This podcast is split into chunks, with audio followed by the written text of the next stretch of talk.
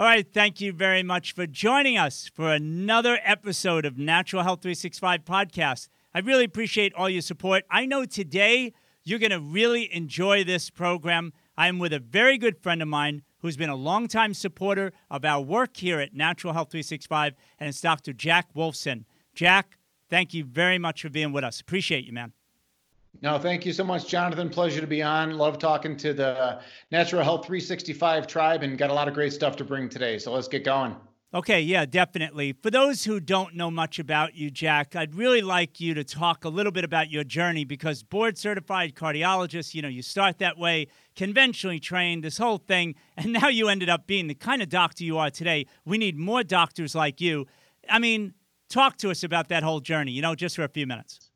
Yeah, I appreciate that. You know, listen, I'm a cardiologist like my father before me. I went through four years of medical school, three years of internal medicine, three years of cardiology, and then a couple years on the job in the biggest group in the state of Arizona, where I would eventually become a senior partner. Uh, uh, there was 40 cardiologists in the group. So along the way, a couple years into it, I met the woman who would become my, my wife, and she is a doctor of chiropractic, doctor of cause. And then on our first couple, you know, dates, you know, together, she starts explaining to me about what real health is about. And she said, "Listen, you're on the wrong path. You're in the wrong paradigm. You're talking, uh, you know, you're all you're doing is prescribing pharmaceuticals, doing dangerous procedures. You're not helping anybody because you're not going after the cause." And uh, what she said really resonated with me now, a lot of other medical doctors would have ran away from that person. Like, uh, what, what's this quack talking about? Uh, you know, you know, you know, denigrating pharmaceuticals and surgeries and pacemakers and talking about nutrition and lifestyle. Well, whereas those other people would run away, I ran towards her because I saw so much sickness in my practice, just heart attacks and strokes and heart failures and people dying. But then I also saw sickness in my own family. I saw sickness in my own father who would eventually die of a Parkinson's like illness at the age of 63. And at the Mayo Clinic, they said they have no idea why my father is sick. And then I meet this 29 year old chiropractor, and she's got all the reasons why my father is sick. So I listened, I changed, and here I am today. And it's been just a miraculous journey. Yeah, you know, it's interesting, Jack. I know a lot of healthcare providers enjoy watching this these kind of programs that I put out. And I think your message really will resonate with a lot of people out there because I think it symbolizes people either too afraid to change, feeling very stuck in their life, and the healthcare providers out there who are just, you know, in their emotions, trying to earn a living, but definitely not satisfied. They see day in and day out the same misery. There is no change. And yet, the point isn't to wallow in that misery. There really is a wonderful, amazing way to be, something so different. And you're finding that every day. I mean, you're raising a family, you're busy really living the life, right? Yeah, 100%. You know, listen, if I was able to leave what I left, again, 40 other cardiologists and vascular surgeons, and plus we had nurse practitioners and physician's assistants. If I was able to leave that, leave the guaranteed income and the money train behind, if I was able to leave that, anybody can leave it. If I was able to face the scrutiny of being again being against the grain of being that other you know the, the alternative guy uh, if I was able to leave that, again, anybody can, but it can be difficult. So, most medical doctors, I think they would agree with everything on your website, but it doesn't pay the bills for them. So they again feel they feel obligated. They feel again just stuck in this scenario where they can't get out. I'll tell you, I was able to get out. There's a lot of other holistic providers now that practice differently, and they're so much happier. Job dissatisfaction among mainstream medical doctors is at an all time high and continues to get worse. And it will continue to get worse because, again, they're not anything more really than prescription pushers, uh, pharmacists, you know, farm, you know, glorified pharmacists is what it is And it's so much better when you're able to help people by talking about nutrition, talking about lifestyle, talking about evidence based supplements. There's a time and a place for emergencies. We, everybody understands that. But for when it comes to prevention, the medical community has nothing. And you know, your website contains everything. So I applaud all that. Thank you, Jack. Listen, we've got we're going to just touch on a couple serious heart issues that I know is affecting a lot of people. I'd love you to uh, give us the helicopter view, if you will, about what's going on in terms of palpitations and arrhythmias. We could take a look at palpitations first. I know a lot of people are going through this. What exactly is it? How big a scope of a problem is it as well? And someone like you as a cardiologist, how do you go deal with it compared to, say, a conventional doc out there, you know? Sure thing. You know, the, the medical diagnosis is palpitations for the subjective feeling of how your heart is maybe racing or skipping or irregular, or occasionally you get a thump or you lose your breath. That's what we would say is palpitations. Now, there's a lot of different causes of those palpitations, including, like you touched on, atrial fibrillation. Now, palpitations tends to be a lot more common in maybe younger folks where they uh, oh, you know, a 25 year old woman, she's watching a movie and all of a sudden her heart starts to, you know, skip or flip flop or whatever the symptoms may be. And again, people describe it in a lot of different ways. So now, as a cardiologist, when I hear this complaint, and like you pointed out, millions of people have the palpitations, number one, what is it? Can we determine as a cardiologist, is it something serious? Is it something that's not serious? We go through all that kind of discussion.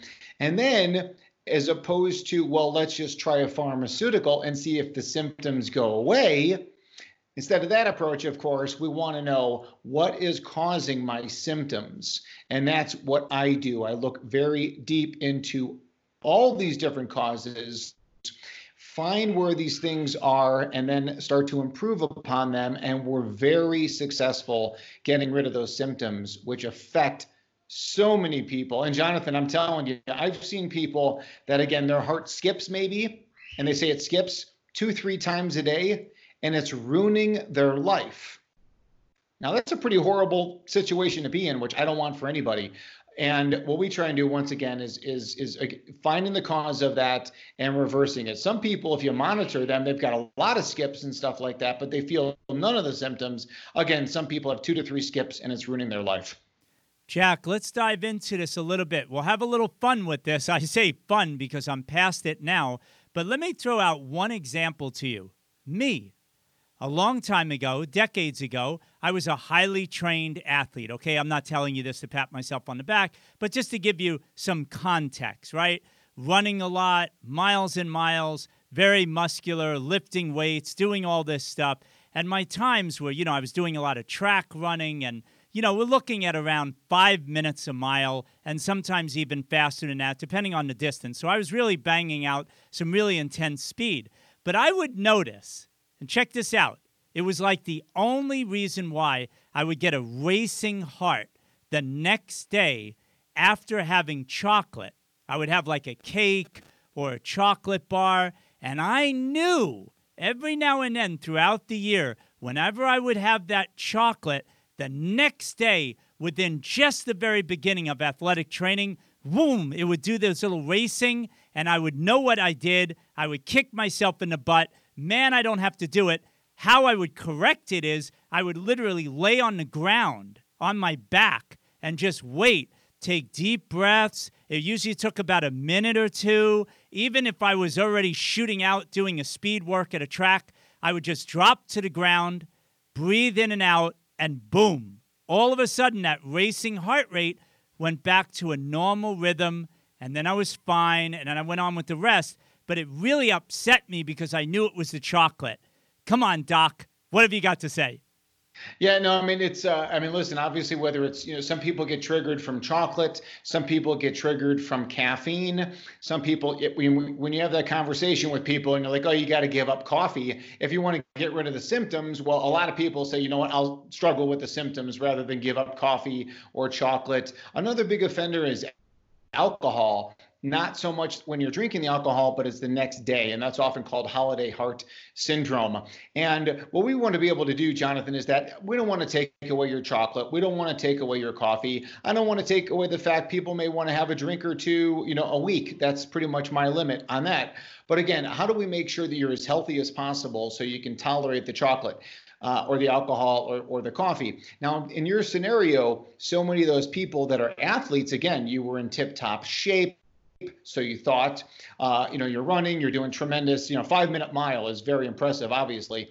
So to be able to, you know, to do that, again, you may have looked good on the outside, lung conditioning, cardiovascular was good. But again, what were the other factors that were going on if we were to measure your markers of inflammation, oxidative stress, vitamin D, insulin resistance, uh, environmental toxins, pollutants. You know, I know you're such a big uh, uh, liver guy and about you know you know liver health. I know how important oral health is to you. What was your dentition like? So again, so many different things that again, when combined, it maybe with maybe it's sugar, maybe it's the chocolate, maybe it's the coffee.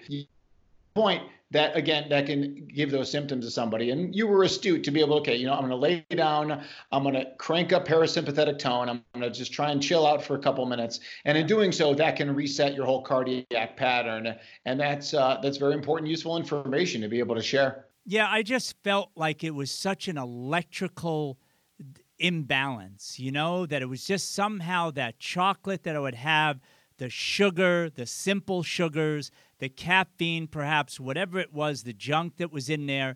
That was just the thing. I was so sensitive to that being electrically disharmonious to us that when I would stay away from it, it would be fine. And as a lesson for anyone watching, I mean, Jack, I was a wreck in other ways. I had the mercury, the dental amalgams, I had the mercury fillings all in my mouth. I definitely wasn't eating the best quality food all the time. But in terms of my heart and the you know the very rapid heart rate it definitely was that one other thing that i think the analogy i use all the time is like the bathtub was filled with a lot of crap but that was the one other thing that threw me over the edge. And when i stayed away from that it was good. And thank god that stuff is gone. But man i could see where a lot of people would flip out they wouldn't even know to lay down and stop that and in that rapid heart rate that can drain the heck out of your energy all day. If you do that, that's like running a marathon all day for a deconditioned person, right? Yeah, most certainly. And obviously, I've seen thousands of people with this particular situation. It's very, very common uh, for younger folks, especially, to go for for palpitations, the general feeling of skips and flips. Uh, I think also is that the scenario that is more dangerous, certainly, is that if the condition is atrial fibrillation, where that constant irregularity, bump, ba-dum, ba-dum, ba-dum, bum, bum, bum, bum, bum, dum, ba-dum, bum, that can, when allowed to go unchecked, can lead to congestive heart failure, can lead to heart damage, can lead to a stroke. And that's why I really like to educate people on two different areas. One is the palpitations, and again, is that from premature atrial complexes, ventricular complexes, sinus tachycardia, a lot of things there. But we need to make sure it's not atrial fibrillation, which is even occurring in younger folks. But again, atrial fibrillation is a more sinister diagnosis. But the good news is we have a lot of natural holistic strategies that I love to teach to be able to help people with AFib. Because again, so many people in their 50s, 60s, 70s, millions of people have this and they're scared. They don't want to be on the pharmaceuticals with all the side effects and lack of efficacy. They don't want to go for an ablation or these other surgical procedures or be on nasty blood thinners, but they're not given another solution or discussion even with their conventional medical doctor. They don't even know there's all the things that we can do on the natural side. I think we'll touch on some of the toxicity issues in a moment, Jack, but first, you're a circulation guy. I'd love for you to bring into it how just basic practical stuff that if people are suffering with cardiovascular issues right now, just talk a little bit about dehydration in general and how that has a negative impact on people. And then I also want you to touch on another very real thing, especially with Corona, the way it is now, the emotional anxiety, the stress, the lack of good quality sleep, where someone genuinely knows deep inside they're just freaking exhausted. You know, the adrenal fatigue type issues in people. How does all that, the dehydration, the stress, the physical exhaustion, the emotional exhaustion, how does that blend into, you know, a very dysfunctional electricity within us, you know? Well, Jonathan, that's another great question, you know, from you, and it's a really long answer. And everybody knows they should be drinking more water. Everybody knows that they should be drinking maybe half their body weight in ounces. Or again, this dehydration is a factor for all health and wellness. But dehydration, a lot of times, comes from inside of the cell. So let me explain that, and then in understanding that, you'll also get how COVID is involved here. So let me go down this little rabbit rabbit hole if we can. Now, the way the majority of the water inside of our, our cell, the mitochondria, it's not what we drink, it's what we eat and what we breathe. So hydrogen atoms from the food specifically quality fats combined with oxygen that we breathe and it does so in the mitochondria hydrogen oxygen together that which is water. So the quality water is made by the mitochondria. It's not what we drink. Now, here's the problem most people do not eat quality fats, so they're not getting the hydrogen. And most people right now are not getting enough oxygen. Why? Because they're walking around with a mask. And this scenario where you could get mild hypoxia or mild or even significant amount of lower amounts of oxygen now could limit the water. So again, I want to give you a different scenario of how you could be truly dehydrated, not because you're not drinking enough, but because you're not making enough cellular water. Now, cellular water, a lot of things are involved with the making of cellular water, but again, I don't think living your life with a mask on is is helping the situation.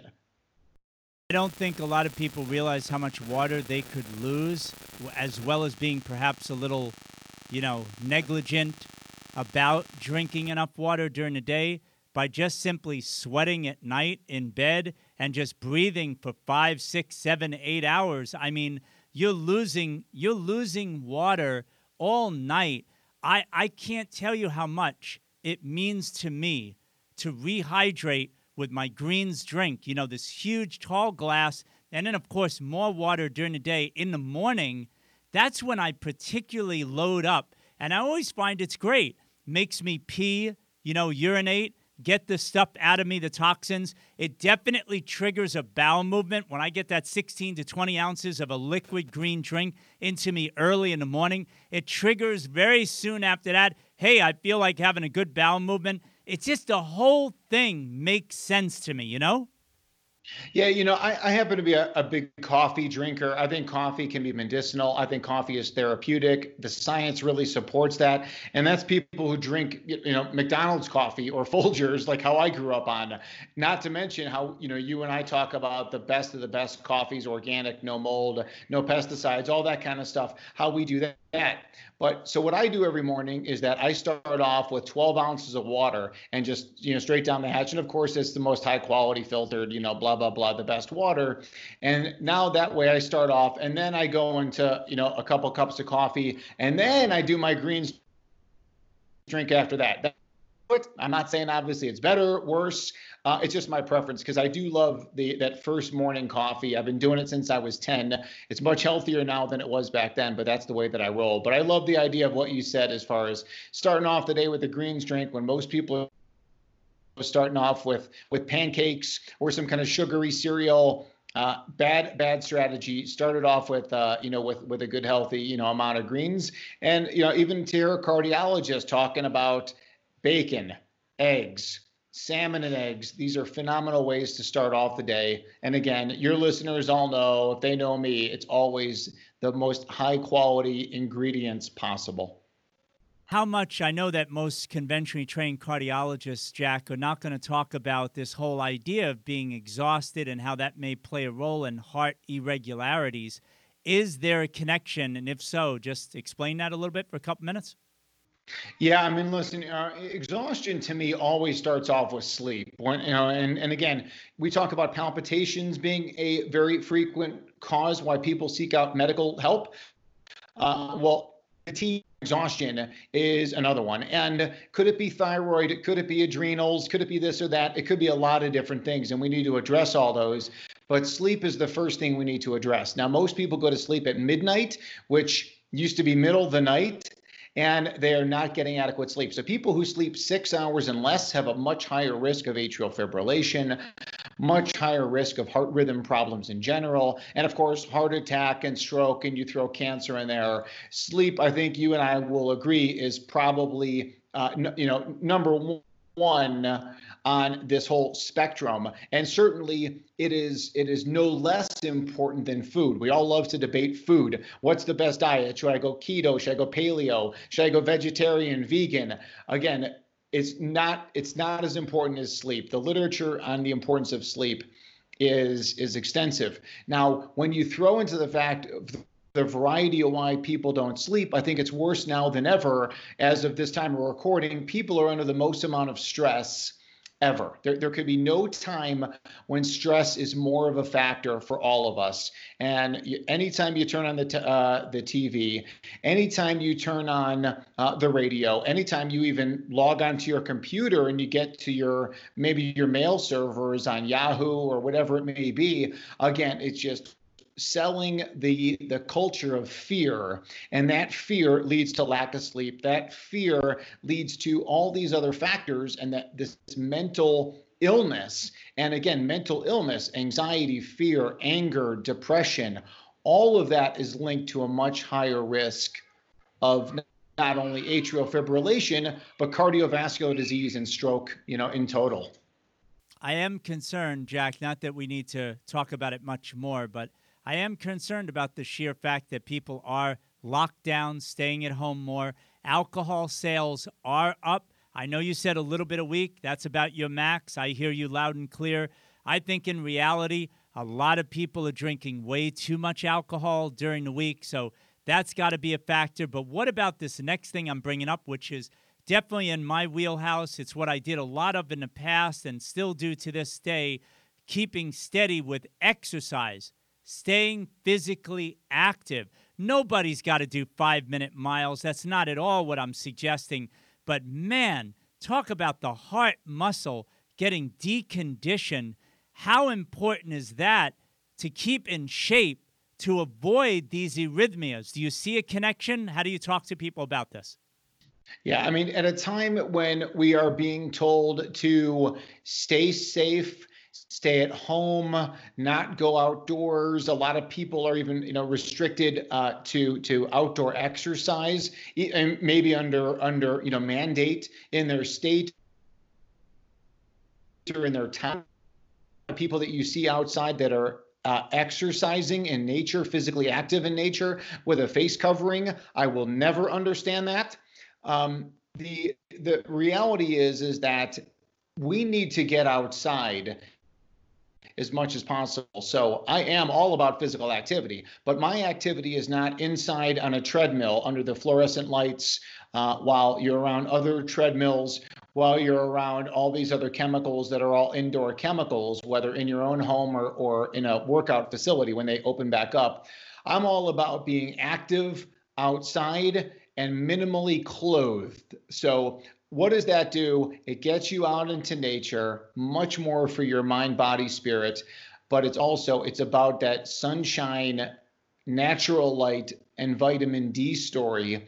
And all of those things not only will protect your immune system, as you extensively write about all of this, but also protect your heart. So, people with the highest levels of sun exposure have the lowest risk of cardiovascular disease, lowest risk of heart attack, stroke, atrial fibrillation name it. So again, the food story is not as important as the sunshine story. It the food story is important, but again, what we want to really focus on, uh, you know, the sleep, the sunshine, and those things are free, right? I mean, people are like, oh, well, you know what, I lost my job, or I can't do this, or I can't, I can't afford, to, you know, to take all those supplements or eat the organic food. You know, light is free, getting outside is free. All of nature is outside in in in natural light. It is only the human that's inside. So again, the sleep and the sun, they're both free, they're both easily obtained, and they're both a very, very excellent answer to everything that we're talking about.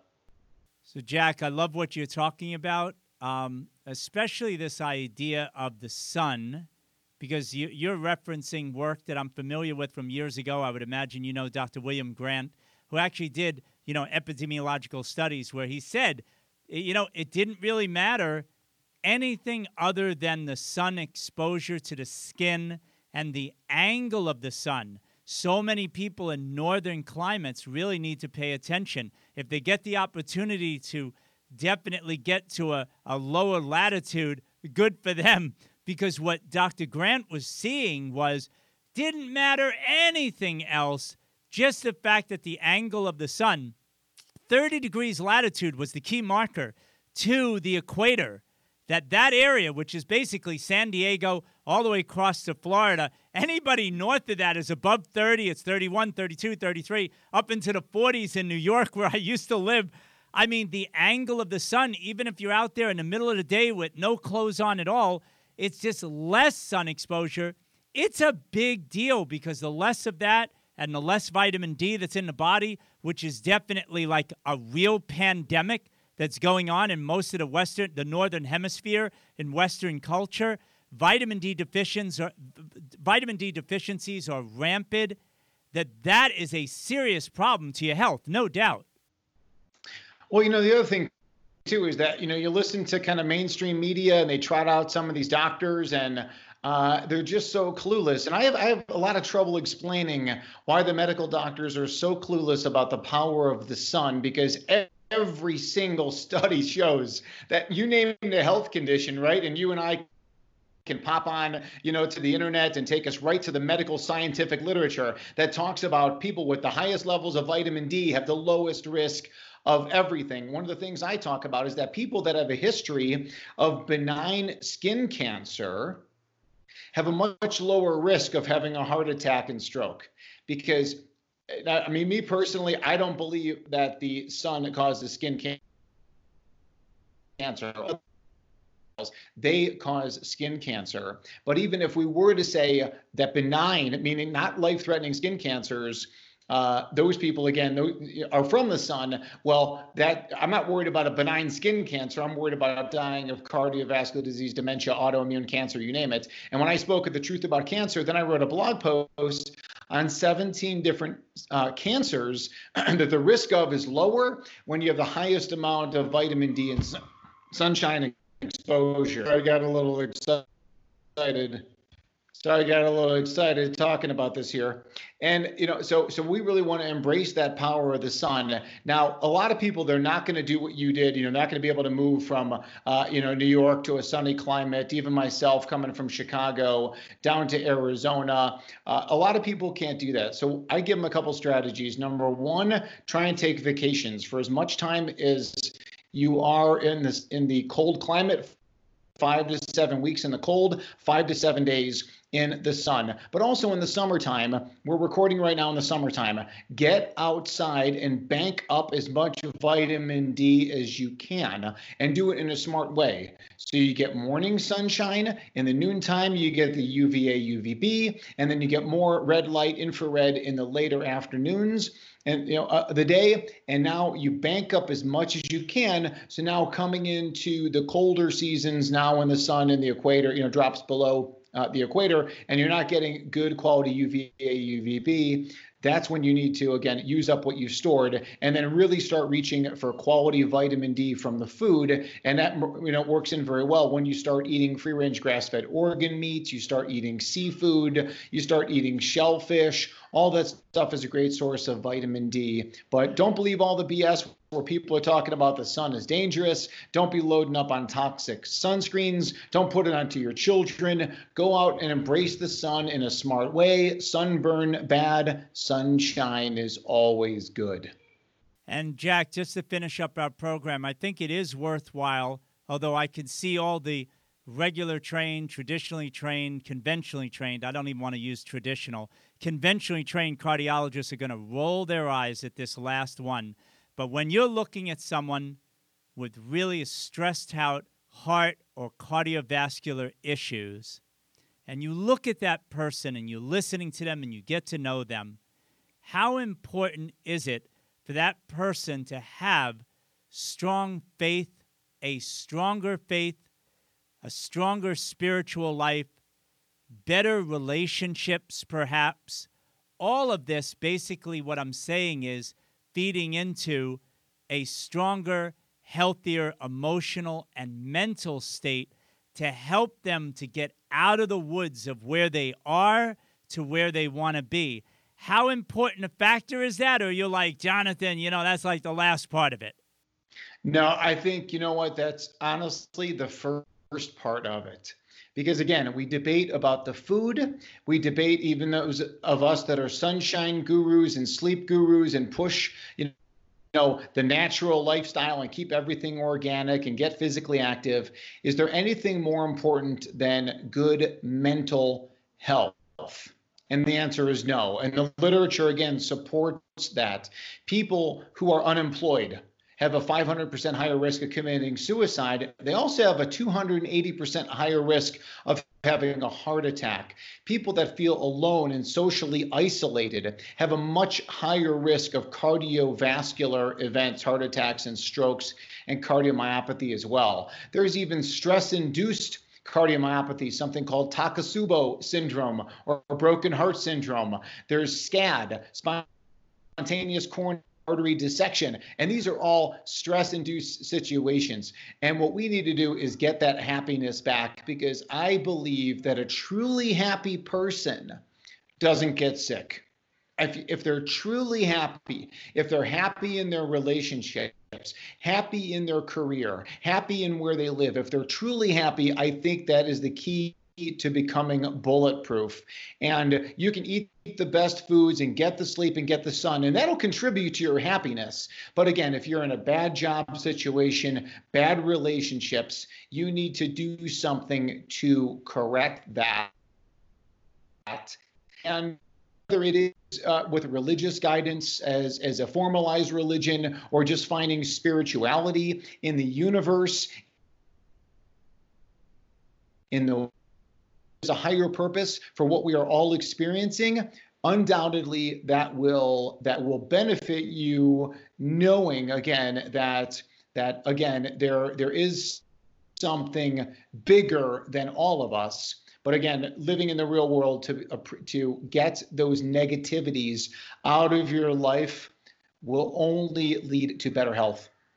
Yeah i'm glad you talked about that. As a medical professional I am so happy that you're talking about it all the time, Jack. I think we need more doctors to talk about it as well. There's no doubt about it.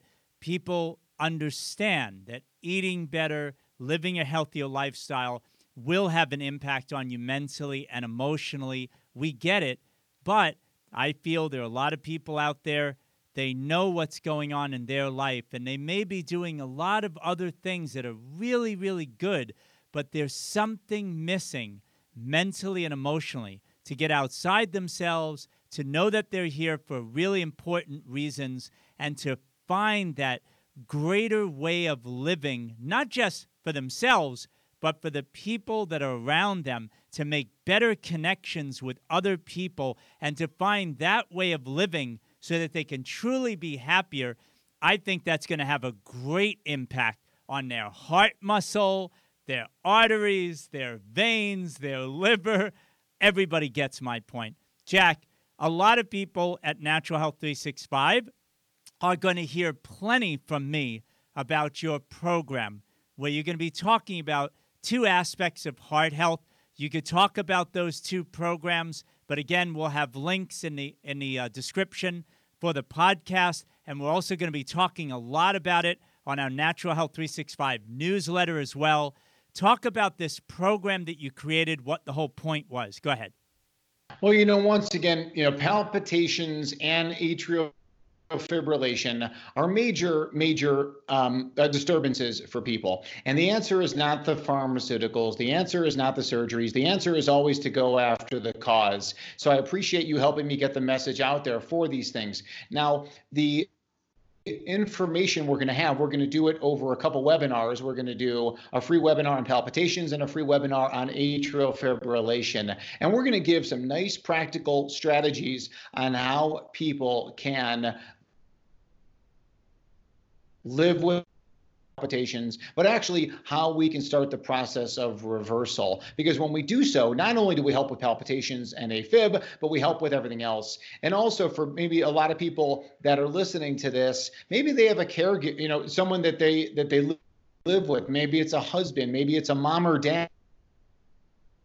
And I think we can really, really help. And we've done this course before, and the people just love it. And it's not just the again the person with AFib, but it's the family member that's also so affected. And you want your loved one to live a long but healthy life and i think that's what these programs are going to be about about getting people to health and wellness while we're minimizing the dangerous pharmaceuticals and surgeries. All taught by a guy who's lived on both sides. Again, 16 years in the hospital system, eight years now outside of the hospital system. So I know both sides and I choose to practice naturally. And again, I appreciate you allowing me to be able to share this information. And I appreciate your support, Jonathan.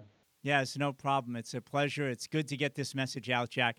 Thank you very much for being with us today. I really do appreciate you, Jack.